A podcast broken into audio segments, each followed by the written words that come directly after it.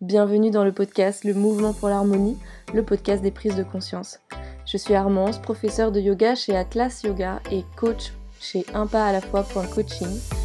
Deux fois par mois, le samedi, on se retrouve pour un nouvel épisode qui vient explorer une prise de conscience, un livre, un sujet qui a transformé ma vie ou celle d'un ou une de mes invités.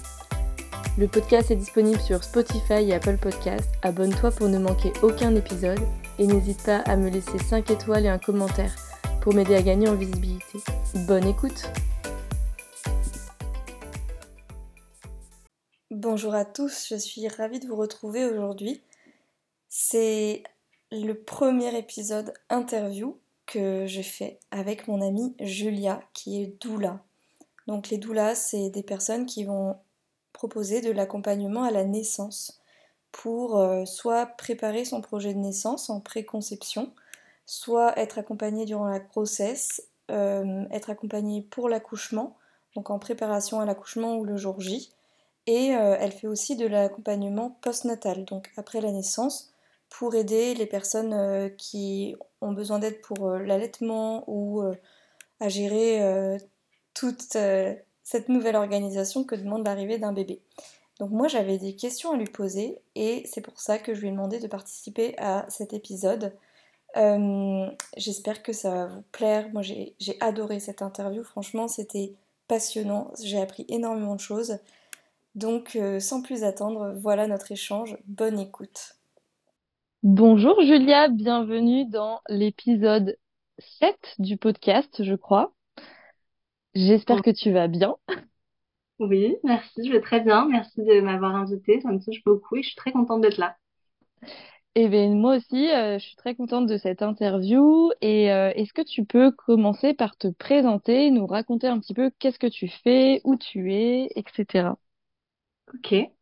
Alors moi, je suis Julia, je suis doula périnatale, donc j'accompagne en virtuel et en présentiel les femmes et les familles qui souhaitent vivre une grossesse confiante, un enfantement en puissance et un postnatal doux et serein. Euh, grossièrement, ça veut dire que je, une grosse partie de mon travail, c'est de les écouter, d'écouter les femmes et les familles, déposer ce qu'elles ont besoin de déposer. Et puis après, il y a toute une aide logistique qui se met en place, euh, notamment en postnatal, où je prends soin. Je suis au service d'eux, d'où là, ça veut dire au service d'eux. Donc, je suis euh, au service de ces familles-là qui, qui m'embauchent pour les, pour les materner, pour les cocooner, pour prendre soin d'eux et pour euh, avoir une attitude euh, bienveillante et empouvoirante à leur égard. Voilà.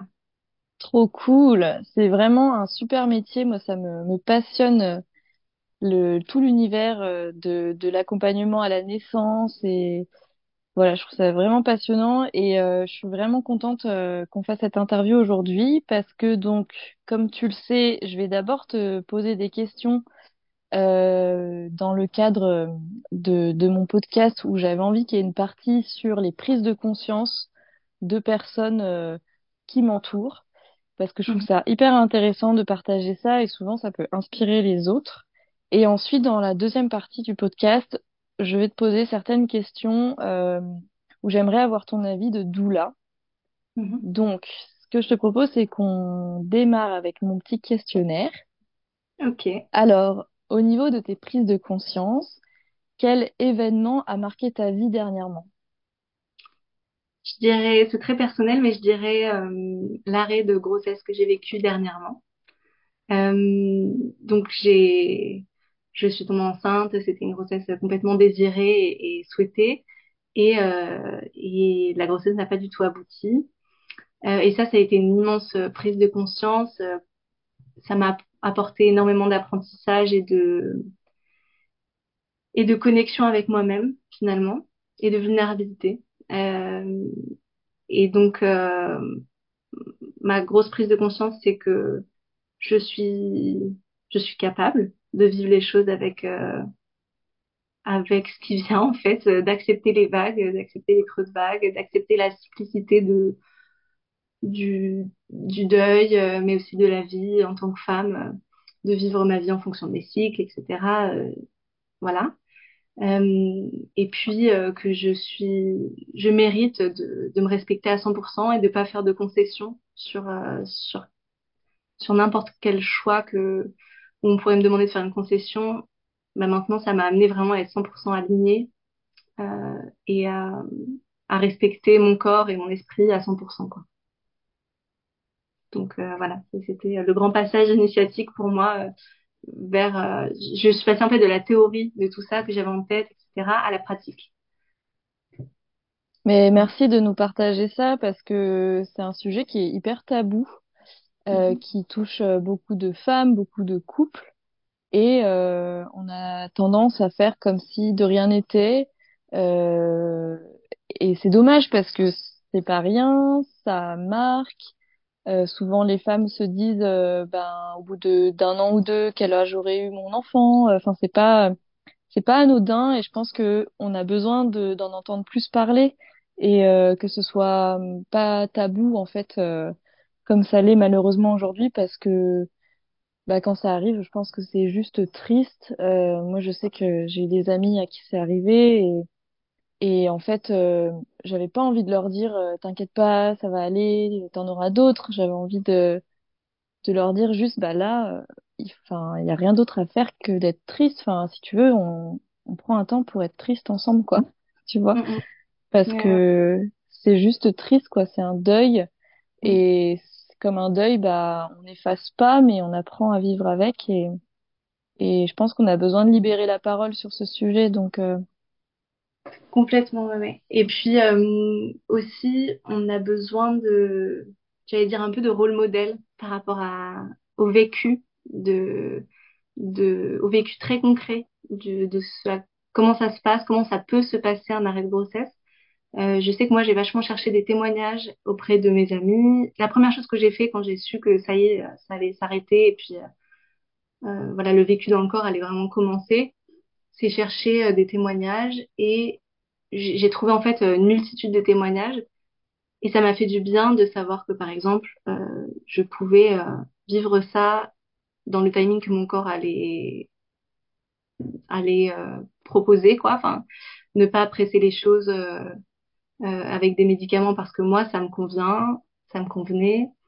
Et puis vivre ça dans ma souveraineté dans ma liberté de de de vivre ça euh, aussi dans la beauté et dans l'amour, euh, ce que je n'avais pas forcément dans mon imaginaire avant, où je pensais forcément qu'une fausse couche était un événement dramatique où euh, effectivement on mêlait tabou, désespoir, rage, etc. Et ça a été de ça, mais ça a été aussi beaucoup, beaucoup de d'apprentissage, de, de maturité, de, bonheur, de, de beauté et de douceur. Et, euh, et donc j'ai vraiment osé réclamer la douceur, réclamer la beauté, etc. dans ce passage-là. Et je pense que le dire, c'est aussi ouvrir cette porte pour certaines femmes, comme on m'a ouvert la porte parce que c'est en entendant un témoignage comme ça que je me suis dit, ben oui, c'est possible. Et voilà, donc ça, euh, que ce soit pour la naissance ou pour euh, un, un accouchement précoce d'un embryon mort ou d'un fœtus mort ou voilà. Euh, on peut aussi euh, réclamer euh, la beauté, la liberté, euh, le calme, la douceur.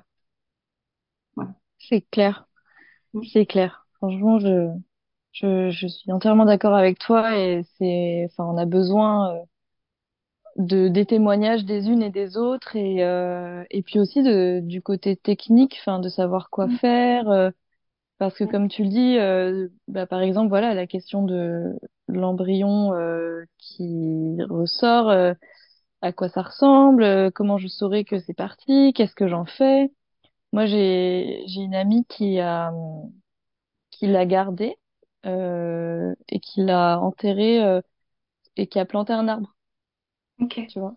Mm, mm. donc euh, chacune peut faire un peu euh, ce qu'elle veut, ce qu'elle veut, Ouais, quoi. Mais complètement. ouais. Mm, mm. Euh, j'enchaîne sur la deuxième question parce qu'on va revenir sur ce sujet plus tard. Donc, quelle est la chose qui t'a le plus inspiré dernièrement? Je pense que hum, c'est les femmes de ma, communauté, les femmes qui sont autour de moi, les femmes avec lesquelles je, grandis, j'évolue. Je- j'appartiens à un réseau de femmes euh, qui s'appelle euh, euh, le village, Naissance souveraine et le village.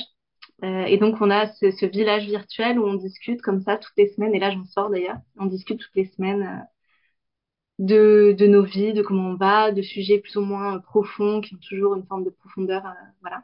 Et c'est vraiment des femmes avec qui euh, je, je me retrouve et elles m'inspirent énormément. Euh, elles m'inspirent beaucoup.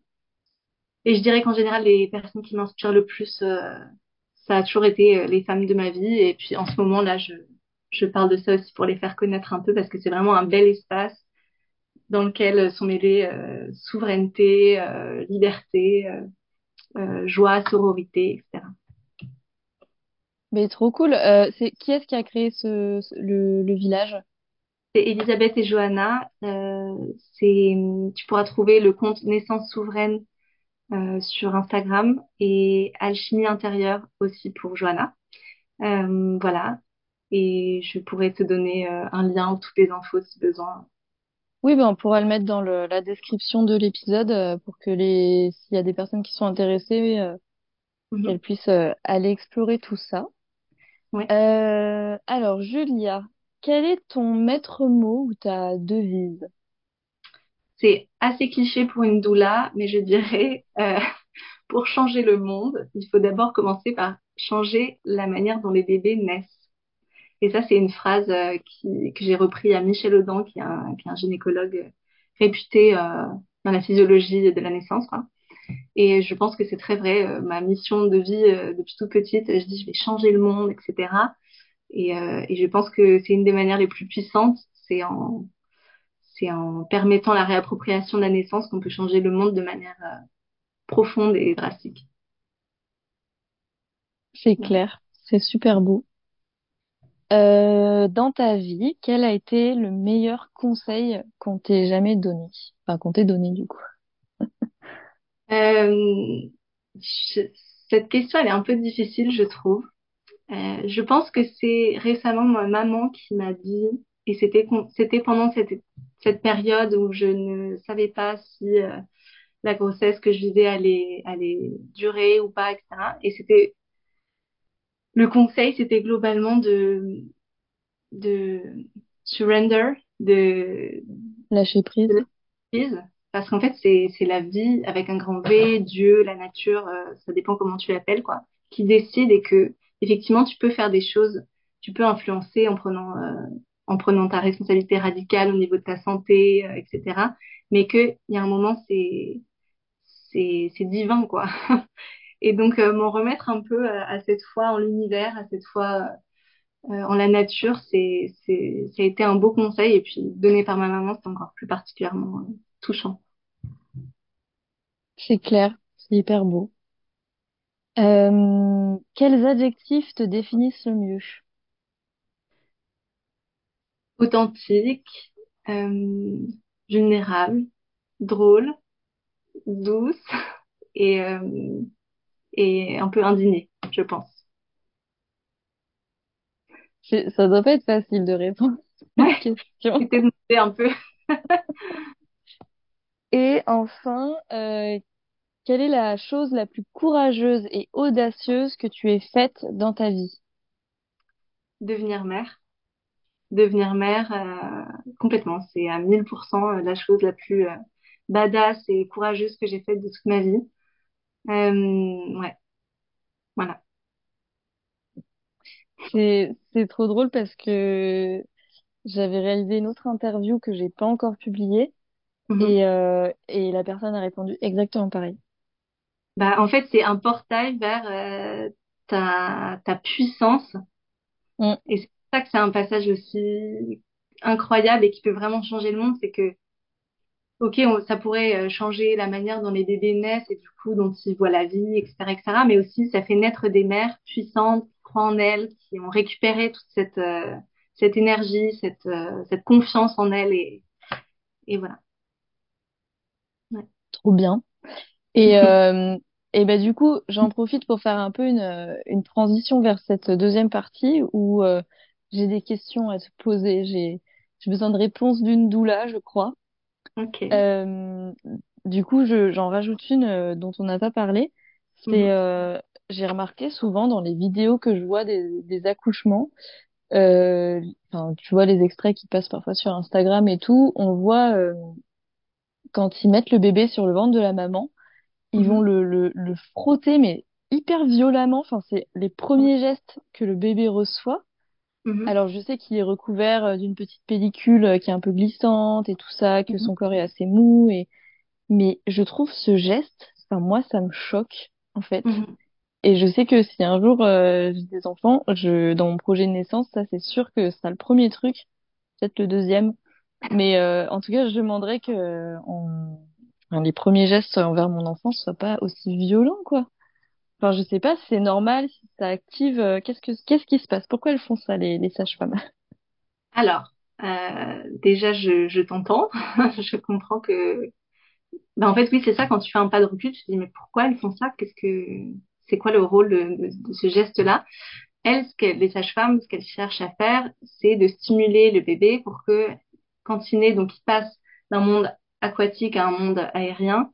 Et le but, c'est de le, le stimuler pour qu'il prenne sa première respiration et qu'il naisse euh, pleinement, quoi.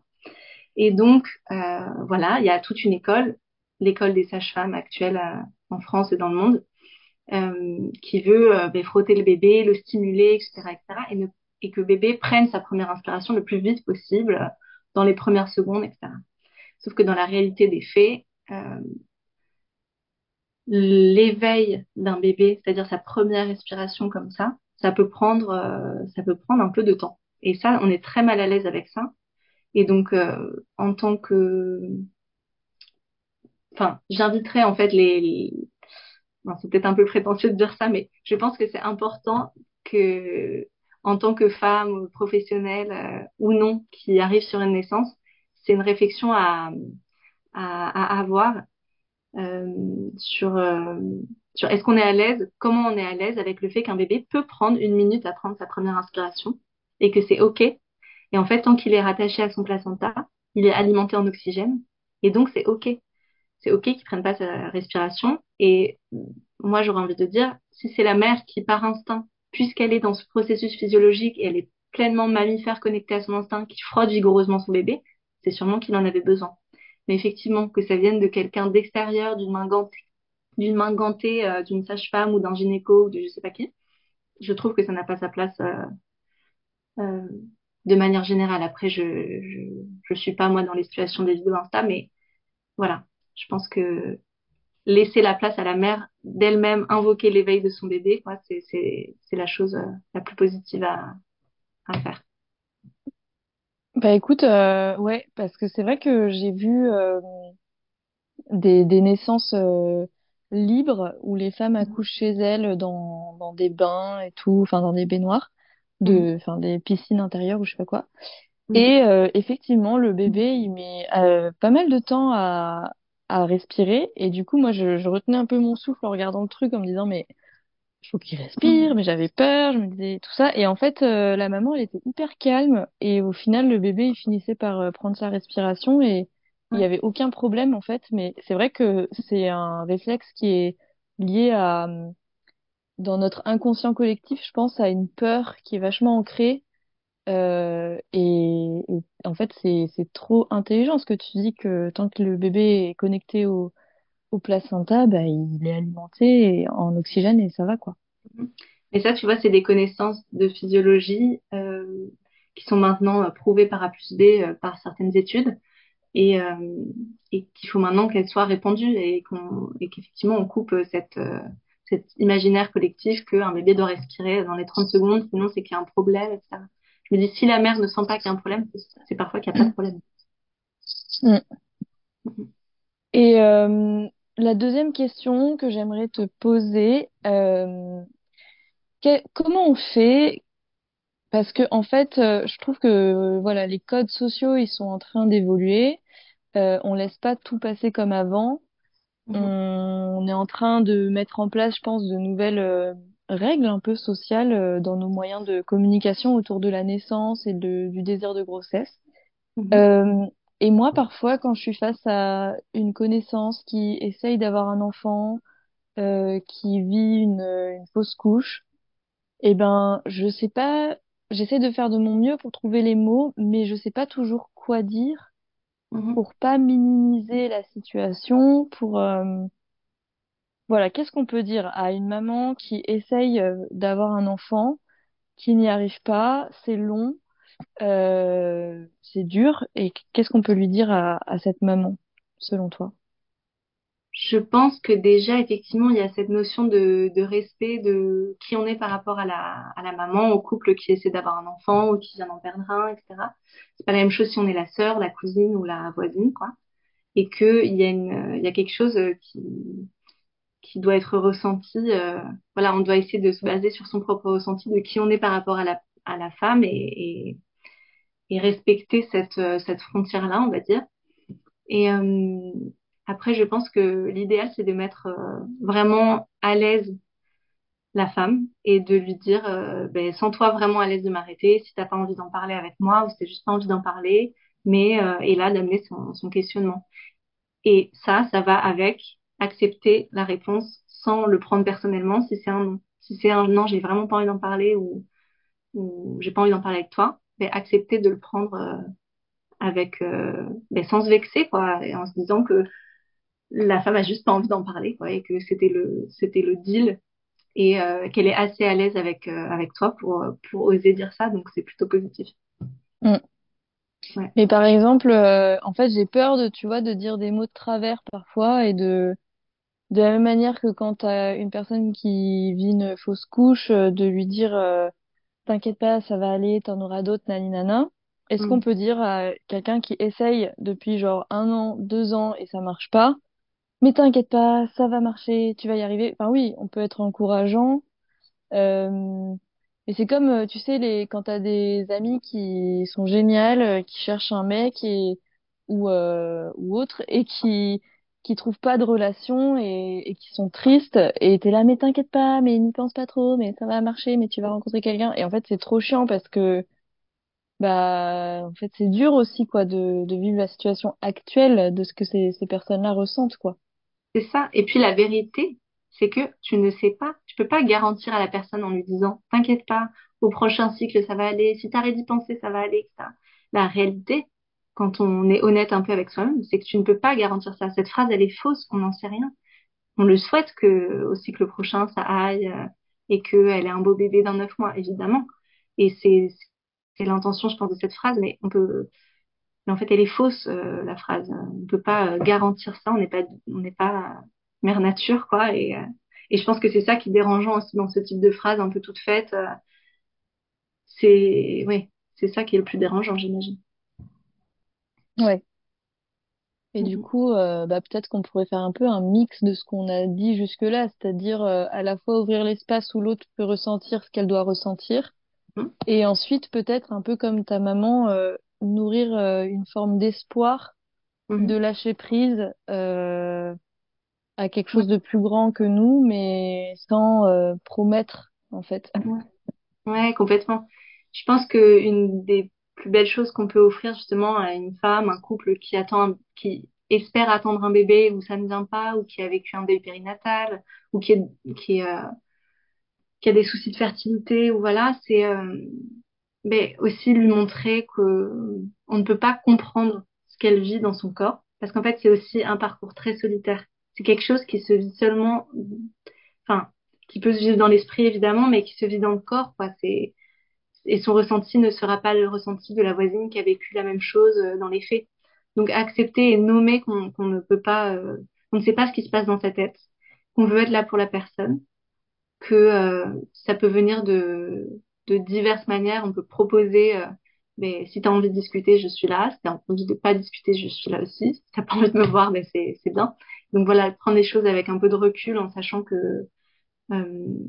si on a un refus face à soi, c'est pas contre soi et je pense que c'est la meilleure chose à faire de pas se vexer en cas de refus.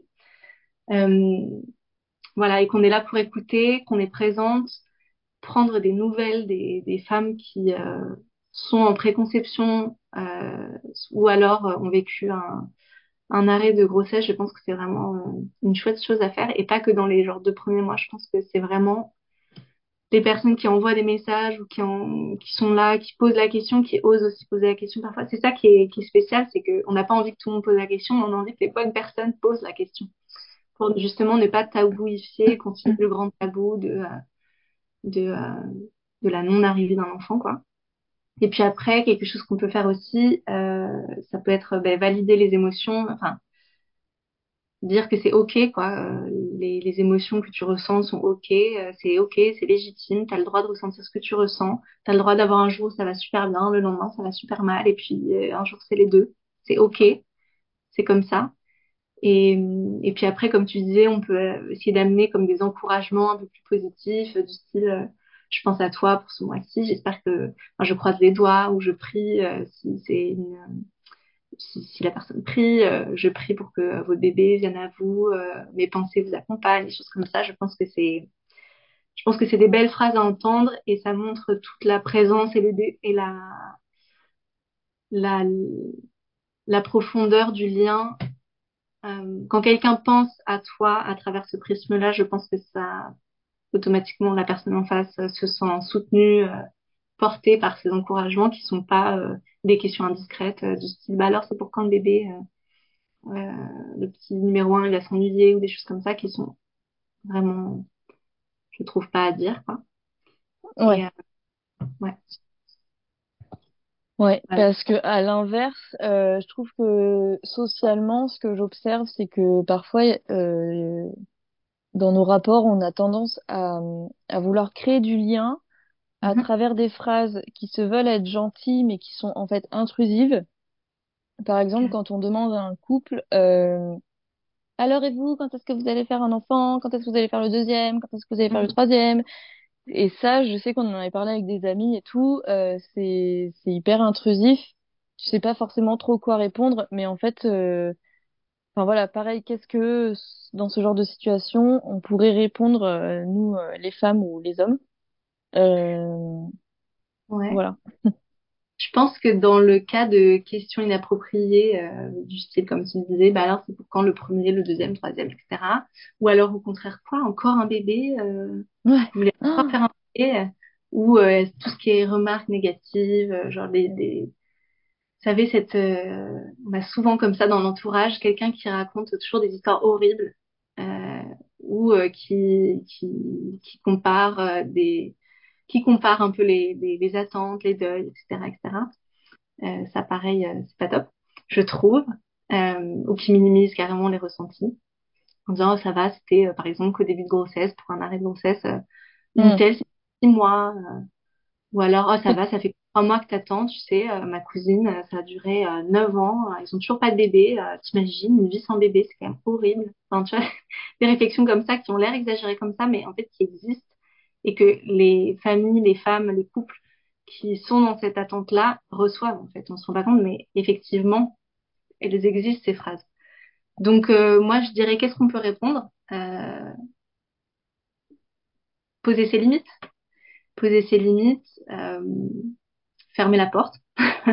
en fait, euh, ouais, dire, euh, bah, j'ai pas envie de, j'ai pas envie de te répondre ou, ou là, t'es inapproprié. J'ai, j'en ai marre de tes questions. Enfin, être honnête en fait, être en accord avec ce qu'on sent et ce qu'on a envie de dire. Alors, évidemment, il y a plein de moments où on n'a juste pas envie, on a juste la, la boule euh, à la gorge et on a et on n'a pas envie de on n'a pas la force ou l'envie euh, de poser sa limite de manière euh, droite et, et tranquille, quoi. Euh, mais en fait, je me dis euh, mettre la personne face à la vulnérabilité, euh, à sa vulnérabilité, c'est ok aussi. En fait, tout est ok, quoi.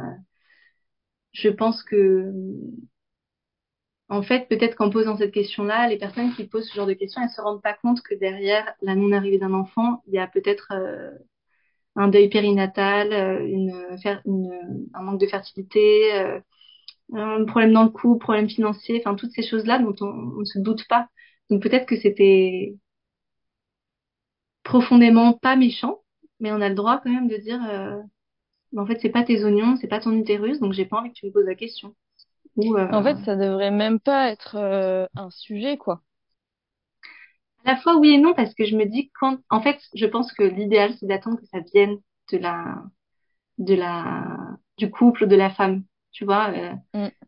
Je suis en préconception. Si je, si j'en parle et que je le dis, effectivement, je pense que c'est c'est chouette que ce soit pas, tu vois, ça rentre pas dans une oreille, ça sort pas dans l'autre, et que ça soit potentiellement un sujet de conversation. C'est c'est chouette et ça peut être beau aussi. Et ça fait aussi que les femmes et les familles se sentent soutenues. Mais effectivement, euh, ça devrait être un non-sujet avec les gens avec qui on n'est pas proche, quoi. Effectivement, euh, Mm, mm. euh, le, le voisin ou quoi, enfin, le voisin avec qui on serait pas proche, effectivement, je trouve que l'idéal, ce serait que ce soit un non-sujet. Bah ouais, puis en fait, euh, enfin, les gens, ils ont pas à donner leur avis sur ce que tu devrais faire, euh, tu Mm. vois, ou pas faire, Oui, quoi. les fameux euh, conseils non sollicités. Ben, c'est clair, Ouais. et par, enfin, et puis c'est super intime, tu vois, et puis voilà, ils, ils peuvent pas se rendre compte, mais parfois c'est, effectivement, il peut y avoir de la souffrance derrière, Mhm. et, euh, et c'est un, ouais, pour moi, c'est un non-sujet, en fait, ça devrait, on devrait plus prendre l'habitude de de parler de des projets des uns des autres en fait euh, quels sont vos projets en ce moment euh, ce genre de choses plutôt que de demander euh, enfin, le, le toujours plus d'un côté et euh, les, les, les avis non sollicités de l'autre. Euh, j'ai j'ai en mémoire une une personne que je connais qui est prof et euh, à table avec ses collègues à un repas euh, c'était euh, ils essayaient de savoir si elle était enceinte ou pas Ah. et elle, euh, effectivement, elle était enceinte, mais elle avait pas envie d'en parler à ses collègues. Enfin, c'est quand même dans le monde du travail, c'est encore un autre truc. Et du coup, elle s'est retrouvée là au milieu de cette discussion où euh, les autres, ils, ils essayaient de savoir, euh, enfin, parler entre eux devant elle sans elle, à savoir si Ah. elle était enceinte ou pas. Et, euh, et en fait, euh, trop mal à l'aise, quoi, tu vois. Et elle se disait, mais en fait, euh, imagine, euh, en fait, j'arrive pas à avoir d'enfant et Mm. c'est une souffrance et tout, mais ce serait, ce serait horrible, quoi. Donc c'est Ouais. c'est pas un sujet, quoi, en fait, je pense. Mais Mm. Et c'est pour ça, moi, je dirais ne pas euh, se gêner de mettre, de rendre, euh, tu vois, c'est quand il t'arrive ça, t'es hyper mal à l'aise, bah tu rends la, tu rends la patate. Quoi, tu te dis, mais là, vous me Oh. mettez hyper mal à l'aise. Et là, peut-être que ça fout le plus grand malaise du siècle dans le bureau. Mais au moins, potentiellement, c'est plus sur tes épaules, quoi. C'est plus que toi qui es en train de faire le truc, Ouais. poser ton, tes limites et tu peux pas contrôler ce que les gens vont dire, effectivement, mais mais au moins t'es t'es en, en accord avec toi-même quoi. Et Mm. effectivement, je, je rebondis sur ce que tu disais par rapport au fait de poser la question plutôt quels sont vos projets en ce moment, etc. Si la personne est assez proche de toi et que tu as un projet bébé, bah le truc va sortir et au moins c'est amené par la personne, c'est amené par le couple ou la femme qui qui a ce projet-là de bébé. Et euh, au moins la limite elle est elle est automatiquement euh, mise euh, par les premiers concernés. Mm, Donc mm. c'est une belle question. euh, quels sont vos projets euh, Ouais, s'habituer à demander ça, ouais. Mm, mm. Ouais. Et euh, tu sais que ça me fait penser, euh, quand on était en voyage une fois, on avait, j'avais entendu la meilleure réponse à cette question. C'était un, un de nos guides touristiques, euh, on lui demandait s'il avait des enfants et tout. Et euh, il nous a répondu, ah non, mais on s'entraîne. J'avais trouvé ça trop drôle comme phrase. Je me dis, bah, si t'as la mère Michu, là, qui te croise au coin de la rue et qui te demande euh, pour quand est le quatrième ou le, le cinquième enfant ou quoi, tu dis, bah, on s'entraîne, on s'entraîne. Ouais, ce tu la fous mal à l'aise et puis hop, Ouais, c'est ça. C'est exactement ça. Tu rends tranquille. Mm. C'est clair. Et du coup, bah, toi, Julia, quels sont tes, tes projets en ce moment? Mes projets, du coup, euh, alors, ben, le projet euh, de, faire euh, un bébé, c'est un projet pour moi en ce moment, le plus gros projet, je pense même. Donc voilà. Euh, et puis, sinon, j'ai un deuxième très, très, très, très gros projet aussi, mais dont je peux pas parler là tout de suite, que je vous ferai passer par Armance si vous avez envie ou si vous me suivez, vous le croiserez sur Insta. Et donc, euh, c'est un projet en rapport avec euh, les naissances libres, c'est-à-dire les naissances qui ne sont pas accompagnées par euh, le personnel médical. Donc, les naissances où finalement la femme est 100% souveraine et dans une forme de, de responsabilité d'elle-même et de, et de sa santé et de sa liberté et de, des conditions d'enfantement, etc.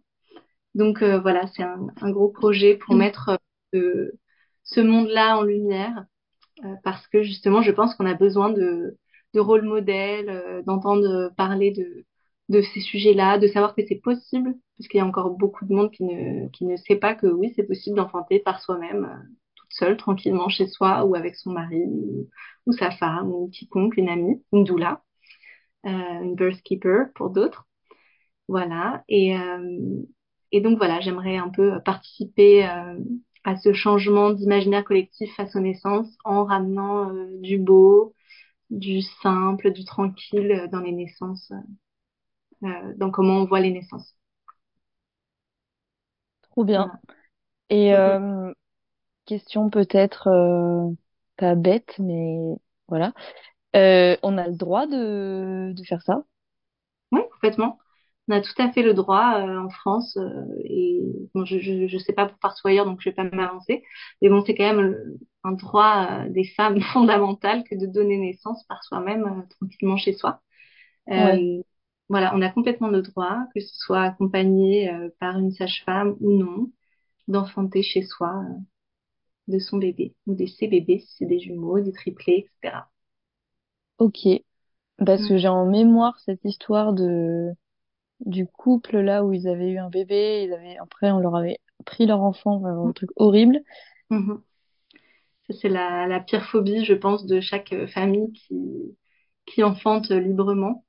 Effectivement, euh, ben, comme je disais, il y a vachement de monde qui ne sait pas que c'est une possibilité qui ne sait pas que c'est inscrit dans la loi, que ça fait partie de nos droits. Et donc, euh, il se peut que, donc, une fois l'enfantement passé, quand on arrive à la mairie pour déclarer la naissance, que le père euh, ou l'accompagnant fait ça, euh, il se fasse recevoir par euh, des, des, professionnels de la mairie qui ne savent pas que ça existe, que ils ont le droit, et, ou alors qui ne croient pas qu'il y a réellement un bébé qui est né euh, à domicile. Et donc, dans ces cas-là, dans ces cas-là, euh, ben, je pense que la meilleure chose à faire, c'est de, de connaître ses droits et de, et de ne pas partir de la mairie tant qu'on n'a pas eu le bout de papier qui, qui, qui, a permis de déclarer notre enfant et de, ouais, de, de connaître ses droits, potentiellement de venir avec, euh, avec tous les papiers, euh, euh, des lois imprimées, etc. et d'instruire ben, la personne qui est censée déclarer notre enfant en lui expliquant euh, qu'on est tout à fait dans la légalité et que c'est juste un joyeux événement et rien de plus. Quoi. Mm. Parce qu'effectivement, tu parles d'une famille qui, euh, qui allait déclarer son, son bébé en mairie et qui s'est retrouvée avec euh, la PMI, donc la protection maternelle infantile, qui est, euh, qui est euh, reliée aux services sociaux, euh, voilà. qui a débarqué chez eux en pensant que c'était une forme de maltraitance que d'enfanter son enfant sans personnel médical. Euh, voilà, c'était une méconnaissance en fait de, de, de, de, la normalité de cet acte en fait. Et, euh, et voilà. Donc euh, ça, ça arrive extrêmement rarement que, que ce qu'on aille jusque-là. Elles se sont fait enlever leurs enfants pendant pendant quelques semaines, ce qui, ce qui doit être euh, terriblement traumatisant et ce qui est dramatique, euh, ce qui est complètement dramatique. C'est horrible. Ah, c'est d'être horrible, horrible, horrible. Je, rien que des amis qui ont eu des naissances à l'hôpital et tout, et pour des problèmes de santé, euh, leur enfant leur a été enlevé pendant 24 heures ou même moins, mais ah, c'était déchirant, quoi. Enfin, moi, j'étais euh, j'étais tellement désolée pour, euh, pour cette amie en particulier. Ah oui, c'est être séparé de son nouveau-né à la naissance, je pense que c'est un trauma. Ah bah oui, c'est, je pense forcément traumatisant. Et enfin, je veux pas parler pour en fait des femmes euh, qui auraient vécu, qui auraient des vécus différents, mais je pense que ça, ça vient marquer quelque chose euh, de profondément anormal euh, dans notre physiologie et de profondément alarmant en fait. Quand on sait, quand notre corps sait qu'il a enfanté, mais qu'il n'a pas son bébé dans les bras, il y a, c'est, pas bon signe quoi, et on le sent donc. Mm. Donc effectivement, euh, c'est dramatique, mais euh, voilà, ça c'est vraiment, en tout cas dans les cadres d'une naissance sensible, c'est extrêmement rare. Et puis cette histoire aussi a permis, euh, c'est malheureux, mais si on doit regarder le positif de ça, ça aura permis que justement euh, les, les, potentiellement les, les personnels de mairie soient beaucoup plus au courant, et puis mm. que les, mais les familles qui envisagent une naissance libre soient aussi préparées, connaissent leurs droits et réclament en fait leur leur dû, c'est-à-dire ce fameux certificat de naissance et je pense que, voilà, si ça a pu apporter quelque chose de bon, c'est ça. Et que je souhaite au monde que ça arrive, euh, que ça n'arrive plus, ce genre d'enlèvement. C'est clair. Euh, j'ai une idée de dernière question. Oui. Euh, en fait, j'ai une, une connaissance qui euh, qui a eu un, une césarienne d'urgence et du coup, ça fait un an et en fait, son corps n'a pas euh, compris qu'elle avait accouché. Donc du coup, hormonalement, elle a un méga déséquilibre et euh, je me demandais est-ce qu'il y a des sortes de cercles de femmes qui existent ou des choses qu'on peut faire justement comme euh, tu sais de la même façon que pour les bébés qui vivent des accouchements difficiles, on leur fait des bains là pour revivre un peu une naissance douce dans l'eau. Euh, est-ce qu'il existe des équivalents pour les mamans? oui. Euh, et d'ailleurs, j'en discutais avec une connaissance aussi qui a vécu euh, très similaire. Euh, elle prévoyait euh, une naissance libre et elle a, elle a donné naissance par césarienne d'urgence et ça l'a énormément bouleversée. Et elle, ce qui elle me racontait que ce qui a été le plus salvateur, ça a été de faire un, un bain de renaissance. Et en fait, ils ont rejoué la scène de l'enfantement comme elle aurait souhaité que ça se passe, c'est-à-dire chez elle, dans son bain, avec ses proches, etc. Euh, et donc, euh, et donc, en fait, oui, j'inviterais, euh, enfin, si c'est quelque chose qui parle, en tout cas, ça existe, on peut essayer de revivre la scène, même si c'est un an après, je veux dire, c'est encore un bébé. Et on peut essayer de, de, et donc la femme se remet dans le rythme des contractions, elle, ouais, elle vit son truc, et puis au bout d'un moment, au moment de la poussée, on lui amène son bébé, et puis elle, euh, elle, le- elle le récupère euh, comme, euh, comme pour la première fois, comme ce qu'on lui a volé, comme ce, qu'elle n'a pas eu, et ce qu'on leur a volé en fait. Et donc euh, cette première tétée, ce premier regard, etc. Et, euh, et je veux pas en dire plus euh, sur euh, sur la personne que je connais qui a vécu ça, mais ce qu'elle, euh, comment elle en a parlé, ça, m'a énormément émue et je me suis dit que c'était vraiment, ça pouvait être très très guérisseur. Euh, ça avait l'air d'être le cas pour elle en tout cas. Et puis sinon, moi je pense que c'est intéressant de potentiellement, euh, de discuter, de, de déposer en fait ce qu'on a vécu avec les vrais mots, ne pas minimiser parce que c'est pas socialement correct de dire euh, que t'en veux au médecin de t'avoir coupé le bide, que t'en veux euh, parce qu'on t'a volé la naissance ou, ou des pensées euh, comme ça qui sont qui mettent souvent mal à l'aise, etc. Mais les doulas, on est aussi là pour ça. Euh, donc euh, donc on peut carrément euh, booker une session avec une doula ou en parler à sa mère, à sa sœur, à qui veut bien avoir cette posture d'écoute et de non-jugement. Mais de, de se savoir écouter, entendu, c'est vraiment hyper guérisseur. Mm. Et après, je, ouais. Et après, je pense que c'est intéressant d'aller, de parler, mais aussi d'aller adresser dans le corps avec euh, le shaking, donc euh, se secouer dans tous les sens, etc. Oser pleurer, crier, euh, vomir, hurler, Mm, tout, tout le mal-être que ça a pu amener en soi dans la dernière année, du coup. mm. C'est clair. Ouais, c'est trop intéressant. J'espère que cette personne écoutera le podcast et que ça l'inspirera. Au pire, je, je lui dirai.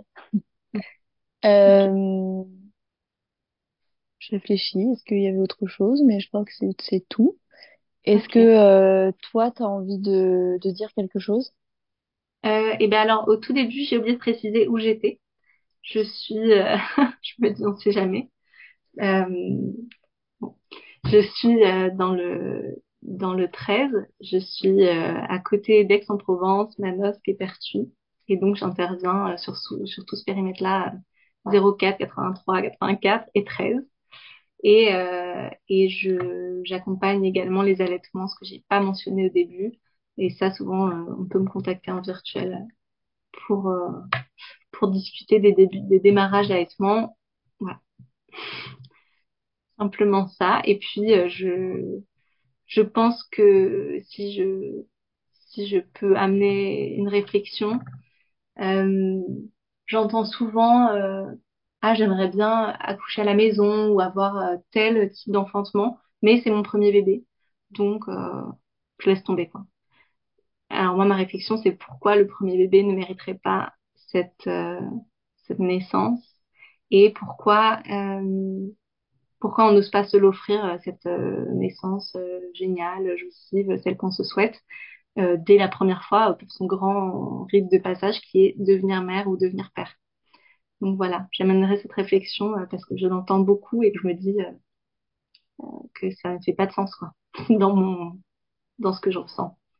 Mm. Et que les femmes sont tout à fait capables d'enfanter parfaitement bien dès leur premier bébé, évidemment. Voilà. Bah, c'est un peu comme ça que ça s'est passé jusqu'à il y a pas si longtemps que ça, quoi. En fait, euh, Ah, mais il y avait pas le choix, quoi. Mm, mm, mm.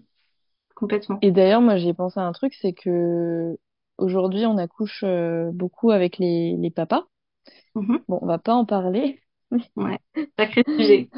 Sacré. Su- sujet à part. Mais euh, alors qu'avant, c'était un truc de femme, quoi. Tu vois, t'accouches avec ta mère, ta sœur, ta Ouais. servante, le machin. Enfin, tu vois, dans les autrefois, c'était plutôt comme ça. Et euh, et et ouais, non, je- on va partir dans le sujet qu'on a dit Mais il qu'on y a de n'abordait plus en pas. Oui. Mais il y a de plus en plus de femmes qui décident d'enfanter seules ou juste avec des femmes. Et, euh, Ouais. et dans la physiologie, c'est pas anodin d'enfanter avec un homme en face de soi, etc. Mais c'est un autre sujet, effectivement.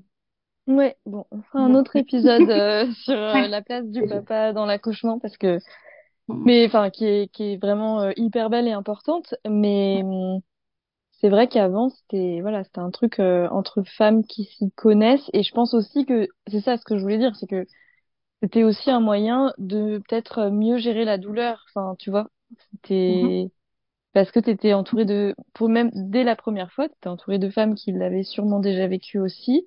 Et du coup qui t'aidaient à à gérer tout ce qui se passait dans ton corps et tout. Et et donc il y avait pas Mm, mm. Complètement, pardon. euh, effectivement, elles avaient confiance en le processus parce qu'elles l'avaient vécu, parce qu'elles avaient vu, parce qu'elles avaient été baignées dans des dans des salles d'enfantement depuis toujours, hein, les chambres, les salles de bain, etc., euh, de leur mère, leur tante, leur grand-mère. Euh, et euh, effectivement, chose que n'ont pas vécu les hommes. Souvent, c'est pas rare qu'un homme de notre génération à 30 ans n'ait encore jamais tenu un bébé, quoi. Donc, Mm. effectivement, euh, chose qui est très rare pour une femme. Donc, c'est vrai qu'il y a, il y a une réflexion à avoir là-dessus. Je serais ravie de discuter avec toi. Quand tu veux. Voilà. mais carrément bah écoute on, on fera un, un autre épisode si tu veux ensemble euh, pour parler de ça parce qu'effectivement c'est un sujet qui est passionnant Mhm. euh, et oui après euh, je pense que les, les hommes ont tout à fait leur place euh, dans une salle d'accouchement et tout mais euh, ouais c'est vraiment intéressant comme comme sujet je repense à la scène dans Outlander je sais pas si si tu l'as regardé cette série où euh, Claire donc la- le personnage principal elle donne euh, elle aide euh, sa belle-sœur a donné naissance à un bébé en siège en plus. Et c'est trop une belle scène. Enfin, je trouve ça trop beau ce. J'ai plein de scènes de films en fait qui me viennent où c'est où c'est que des femmes euh, qui accompagnent une autre femme à accoucher et tout. Je trouve ça trop beau. cette Mhm. symbolique aussi en fait. Ouais. Oui. Puis cette euh, représentation euh, dans les dans la culture, dans les médias qui se fait de plus en plus différente, etc. euh, Ouais. et c'est vraiment important et, et ouais. Bah, on est passé de ça, genre dans les quatre filles du docteur March où t'as euh, le mec qui attend un peu stressé dehors et euh, et la la sœur là qui accouche dans sa chambre euh, avec les trop beaux draps machin et et voilà à euh, les films des années 90 où t'as le papa avec le caméscope qui filme tout et après qui montre à ses potes la naissance où tu Ouais. vois la, la femme avec les quatre fers en l'air. Enfin trop drôle. Vraiment ça a évolué euh, dans la représentation aussi euh, au cinéma et tout. Ouais. bref. On s'arrête là sur ce sujet. Mais en tout cas merci beaucoup Julia. J'ai adoré cette interview. Franchement euh, c'était passionnant. Euh, Ouais. J'espère que ça a bien enregistré parce que c'est dommage Les doigts. Mais euh, merci beaucoup pour ta présence. De toute façon, je, je te présenterai euh, au début de l'épisode, donc euh, t'inquiète pas. Euh, et euh, bah, merci beaucoup encore une fois. Et Merci. je mettrai toutes les infos vers toi et tes médias dans Mhm. la description de, de l'épisode. Et voilà. Euh, Merci beaucoup de m'avoir accueilli sur ton euh, chouette podcast. Et puis, euh, à très vite. Et bonne Ouais. journée. Et bonne journée. J'espère que vous avez apprécié cette interview. On se retrouve dans deux semaines pour un prochain épisode. À bientôt!